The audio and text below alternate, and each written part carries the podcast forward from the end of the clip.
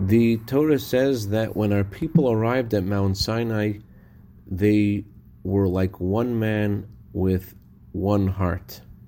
What does that really mean?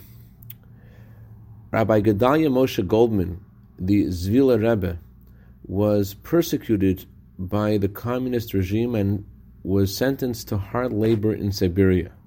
Of course, incredibly difficult conditions and one day he had mazel, and he was invited to the office of the camp, and the Nachalnik, the head officer of this camp, invited him together with another Jew, and told them, "Today is your lucky day.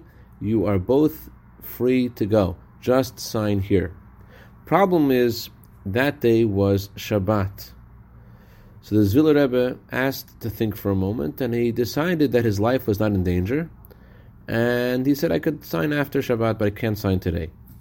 He knew what he was getting into. The Nachalnik said, You're never going to leave this camp if you don't sign today, which was a credible threat, but he refused anyways. But the other elderly Jew saw what was happening to the Zvila Rebbe, and although he wasn't observant at all, he felt bad and he said, I'm not signing either.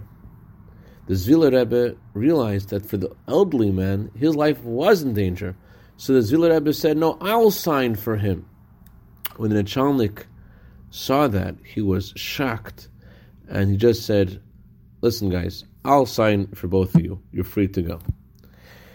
Being there for someone else means to think what they need and to go out there and do it, like one man with one heart. I'd like to dedicate our minute of Torah today to Michal David Freeman and Levi Reitchik who exemplify this in honor of their recent birthdays for year of bracha v'atzlacha begashmis v'ruchnias. Have a wonderful day.